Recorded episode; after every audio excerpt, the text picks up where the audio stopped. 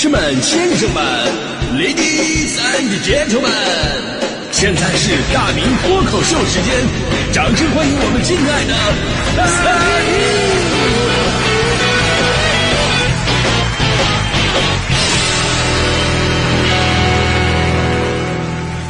明！好，欢迎各位来到今天的大明脱口秀，我是大明啊，听声音就知道今天嗓子还是没好啊，本来不应该做脱口秀。呃，本来我是一个很听劝的人啊，就只要你们随便说一句，哎呀，大明啊，你多多喝水，多注意休息啊，就这周没有脱口秀，我们也不会怪你的啊，真的，你要你们要这么说的话，我真的就休了，真的。问题是什么呢？你们是真的没人劝啊，对吧？就这一段，在我的身边只有两种声音，一个是来自大迪的，说，哎呀，大明啊，现在这个人呐，是能偷懒就偷懒啊。啊，另外一个声音呢，就是来自你们的，就是来自各种微信平台上的啊呀，哎呀，这个没有脱口秀，我们就换台啊。就这种威胁吧，真的是挺幼稚的。啊，最让我闹心的其实不是这样的话，啊，最让我闹心的是有有朋友说说打开收音机，以为能听到大明脱口秀，本来是开开心心的，嗯，就我真的我我我我我被你们拿捏了，我真的啊。就俗话说得好呢，听人劝，吃饱饭。群众的呼声，咱们必须得尊重。就咱们今天说这话题呢，不就是这个不信邪的少年们，你们吃过多少亏？就为什么非得是少年呢？因为我们经常形容年轻的时候不知道天高地厚啊，不知道自己几斤几两，也不知道什么社会险恶，所以呢，即便有的时候身边的过来人都劝你啊，千万不要干什么，你依然会固执前行。那么你因此是成功了，还是吃亏了呢？我来说说我的一位朋友啊，徐强啊，好久没有说他了啊。著名的相声演员李金斗老师的高徒，好久没有出现在咱们的节目当中啊。这不快过春节了吗？把他请出来，说说他的光荣事迹，让他过不好年啊，不是那个让他过个好年。强哥当年啊，就是那种剑走偏锋的类型，只要自己认准了，就必须得做出个样子。当年他们学校有个校花，长得特别漂亮，但是人有点高冷。啊，就各种的类型的男生都去追求，什么校园的超级学霸，篮球场上的运动帅哥，家财万贯富二代，风度翩翩美少年，不同的人都去追了，但是没有一个成功的，不仅不成功，还被他骂了个狗血淋头。哎呀，这成为全校的笑柄。当时男生之间都达成共识了，说咱们都得离这个女孩远一点。但是强哥呢，偏不信邪，哎，就准备去试试。大家伙怎么劝他都没有用。就那天午休。强哥看准一个机会，看人校花一个人在这个树荫底下的长凳上坐着休息呢，强哥就上去，就非常直接的问人家，说：“你觉得我的人品怎么样？”校花当时一愣，说：“呃，非常好。”强哥说：“那你做我女朋友吧。”校花说：“呃，可以。”强哥说：“走，那我们去散步吧。”小哥说：“哥，你说啥都行，你他妈先把手撒开，上来就掐脖子，我上不来气儿了。”你再不撒手放开，我就是要撒手人寰了。强哥撒手了啊，然后女孩报警了。那这个故事告明道理啊，就是做人呢，真是得听劝。那从小到大，我们有多少人都是一边不听劝，一边撞着南墙过来的呢？就我们明明每年都在说，哎呀，去东北啊，千万不要在冬天舔栏杆这不还是有很多南方少年他都不听劝吗？最近你看哈尔滨的旅游特别的火，吸引了全国各地的游客。除了美丽的冰雪世界和无敌的东北美食，其实在这边黑土地上还流传着很多令人向往的传说。比方说，千万不要在东北的冬天舔栏杆这本来是一句警示句，但不知道为什么在某些人看起来就变成了提示。就这句话本身说的是：哎呀，千万不要在东北的冬天舔栏杆啊！但在少些。少年的这个心里边却隐隐传来一个声音，说：“来都来了。”最近呢，在这个黑龙江哈尔滨中央大街的这个铁柱子，就因为游客好奇舔铁，呃，导致舌头被冻住的事件频发。为了防止类似危险的行为，当地的管理部门已经是为这些铁柱子都包裹上了花棉袄。我们都知道，在低温环境之下呢，舌头跟金属会发生低温抽离，然后让舌头跟金属的接触面迅速结冰，导致被粘住，这是一个很正常的物理现象啊。但是呢，在其中我还发现了一个很好玩的心理学的现象。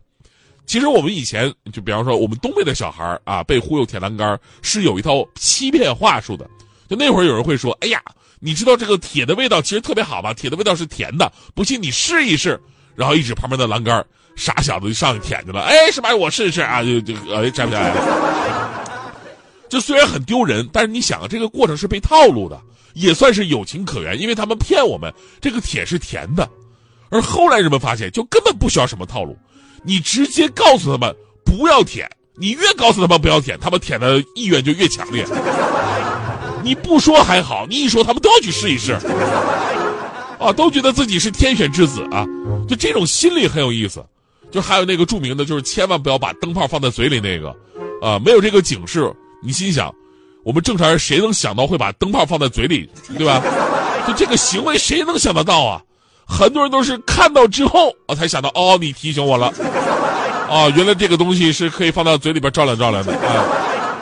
就你看那些到医院里边去在嘴里边取灯泡那些，没有一个是自己不小心放进去的，都是不信邪主动放进去的。其实还有一个类似的提示，就是千万不要对着激光或者太阳直接拍照，因为我们相机的传感器特别的脆弱，激光会导致摄像模模组的感光元件烧坏。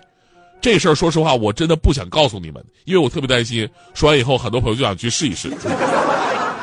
虽然说实践是检验真理的唯一标准，但是咱们真的没有必要每个人都得去实验一次，这个对吧？刚才说了，这个越不让你干什么，你越想干什么，这是一个心理学现象，它叫做禁果效应，也叫做亚当与夏娃效应。意思就是说呢，越禁止的东西，人们越要得到手；越希望掩盖某个信息不让别人知道，就会越勾起别人的好奇心来求知探索。最后呢，反而促使别人利用一切的渠道来获取被掩盖的信息，呃，这跟我们的两种心理是有关的，一种是好奇心理，一种就是逆反心理。就这么想想吧，这个现象真的太常见了。就小的时候，我妈指着那个电熨斗说：“别碰啊啊！”结果呲啦一下子我被烫了。小的时候，他们不让我拿那个手放鞭炮啊，说容易被崩着。然后呢，我就点着了一根，就从一百响一个一个拆下来那小鞭炮，我们叫小鞭儿，我点着一个。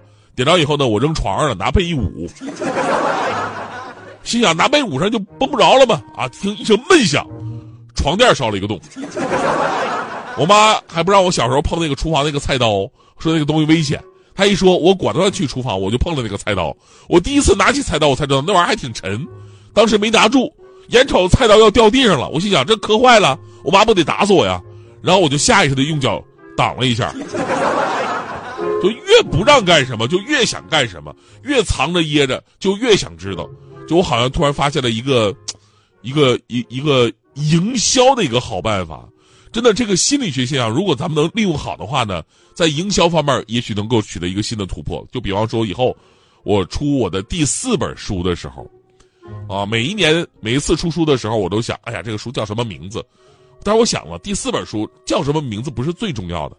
最重要是在下边一定要写上，就是类似于这样的话：男士禁毒，呃，女生请绕行，